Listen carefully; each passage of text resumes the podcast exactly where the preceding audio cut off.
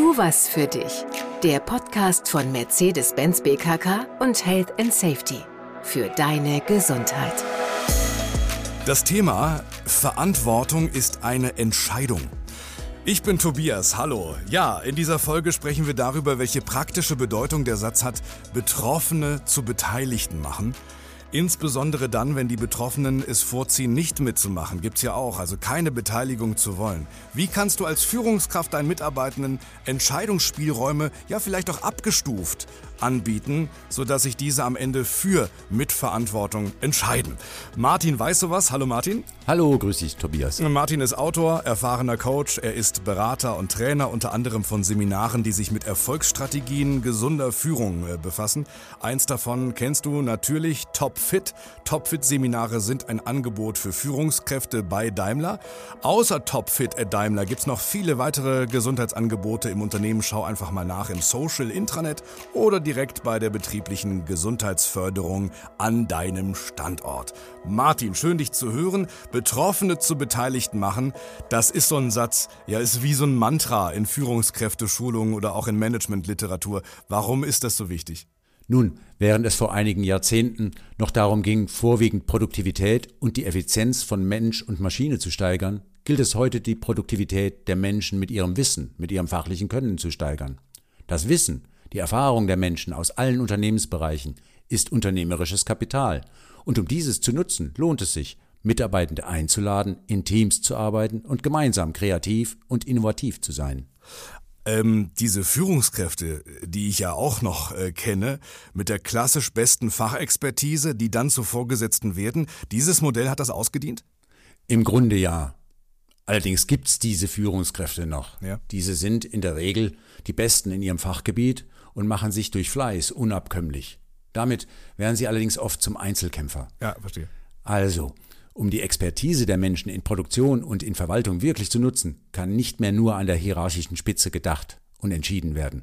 Mitarbeitende sind nicht mehr nur Erfüllungsgehilfen, sie sind Partner und Partnerinnen. Das heißt, wir erleben auch eine ganz andere äh, Art von Führung. Führung hat dann einen ganz äh, anderen Stellenwert. Auf jeden Fall. Jedoch nicht nur Führung, sondern auch Teamarbeit erhält einen anderen Stellenwert. Mhm. Während Stellen- und Aufgabenbeschreibungen im Arbeitsvertrag geregelt sind, gibt es nicht einen Vertrag, der die Einstellung oder die Motivation eines Mitarbeitenden zur Arbeit regelt. Engagement kannst du nicht kaufen. Ja. Ne? Darüber haben wir uns ja schon an anderer Stelle mal miteinander unterhalten. Richtig, die Folge, ähm, wie hieß sie? Balance zwischen Wunschkonzert und Weisung. Auch beste Empfehlungen an dich. Da haben wir drüber gesprochen. Ja, dass du, wenn du als Führungskraft Elan äh, wecken willst, Engagement deiner Mitarbeitenden gewinnen möchtest, dass du auch mit ihnen sprechen musst über Erwartungen. Und da geht es nicht nur um deren Erwartungen, sondern auch um deine Erwartungen. Ne? So ist es. Um aus Betroffene Beteiligte zu machen, sprichst du als Führungskraft nicht nur über wechselseitige Erwartungen, sondern auch darüber, was dir jeweils an Verantwortungs- und an Entscheidungsspielräumen du dir vorstellen kannst. Ja. Das wiederum hat etwas mit deinem Selbstverständnis zu tun. Du definierst dich nicht über deine Position und die damit verbundene Entscheidungsmacht, sondern vielmehr darüber, dein Team erfolgreich zu machen. Du bist nicht fachlich vorgesetzt, du bist sowas wie ein Mentor. Jetzt könnte man einfach sagen, okay, dieses Projekt, diese Aufgabe, dafür sind Sie verantwortlich. Aber ich nehme an, das reicht nicht. Nee, das reicht nicht. Verantwortung ist, wenn man dem Wortsinn folgt, die persönliche Antwort auf eine Aufgabe. Verantwortung ist eine individuelle Entscheidung. Ah, okay. Das kannst du nicht fordern. Dazu kannst du nur einladen. Ja, jetzt bin ich gespannt. Wie kann ich Menschen zur Verantwortung einladen? Nun, Führung ist Kommunikation. Insofern gelingt Betroffene zu Beteiligten machen über die Art, wie du Entscheidungsspielräume eröffnest. Jetzt bist du ja ein Profi in Sachen Formulierung und hast ja bestimmt schon einige Tipps dieser Art gegeben. Wie kann ich sowas ausdrücken? Hm. Gib dir gerne ein Beispiel. Gern. Ein enger, ein geringer Entscheidungsspielraum hat etwas damit zu tun, dass du deine Mitarbeitenden darüber informierst, was du vorhast. Das klingt dann sinngemäß ungefähr folgendermaßen. Wir werden das Qualitätsproblem folgendermaßen lösen. Du könntest als Führungskraft noch fragen, was hältst du davon? Oder was müssten wir deiner Meinung nach dabei beachten? Aber im Grunde ist der Gestaltungsspielraum deiner Mitarbeitenden bei dieser Variante untergeordnet. Ja, das spürt man auch sofort. Ne? Das Ziel steht fest. Wie klingt es, wenn du jetzt Entscheidungsspielräume, Gestaltungsspielräume sagst du, wenn du die erweitern willst? Du lädst dazu ein, Ideen zu äußern. Das könnte etwa folgendermaßen klingen. Hast du eine Idee, wie wir dieses Qualitätsthema in den Griff bekommen können? Hm. Oder ich empfehle sogar eine offene Frage zu stellen, die nicht nur zu Ja oder Nein einlädt. Zum Beispiel, was meinst du, wie sollten wir vorgehen, um dieses Qualitätsproblem in den Griff zu bekommen? Mhm. Mit solchen Fragen erweiterst du den Spielraum mitzudenken und sich verantwortungsvoll zu beteiligen. Mhm. Oder du eröffnest echte Entscheidungsspielräume. Das klingt dann ungefähr so. Was empfiehlst du, was ich tun kann oder was wir tun können, um das Qualitätsthema grundsätzlich zu lösen? Wenn du sowas sagst, ist deine Annahme, dass der Angesprochene eine Lösung kennt oder zumindest kennen könnte. Ja, muss man aber authentisch, muss man glaubhaft rüberbringen und nicht nur als äh, pädagogischen Kniff. Ne? Mhm. Also, ich verstehe. Abgestuftes Vorgehen. Du informierst erstmal, das ist das Problem.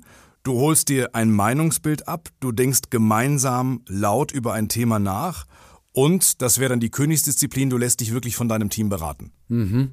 Es gibt dafür kein Patentrezept, was das Beste ist. Ja. Es kommt immer auf die Person an, es kommt aufs Thema an.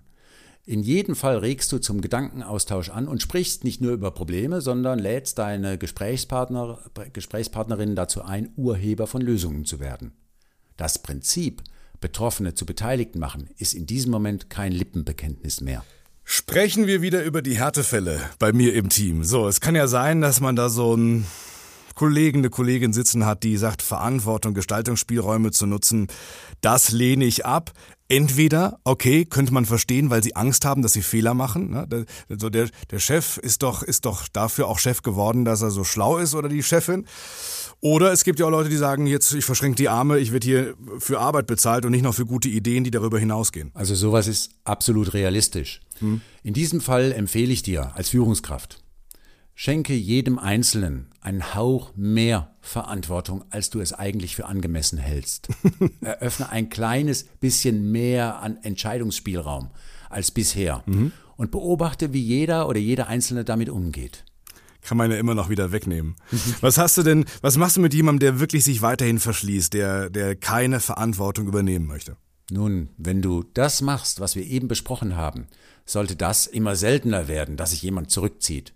Ist aber realistisch. Hm. Meine Empfehlung, bleib dran, eröffne kleine Gestaltungsspielräume, frage die Person um Rat und würdige ihren Beitrag.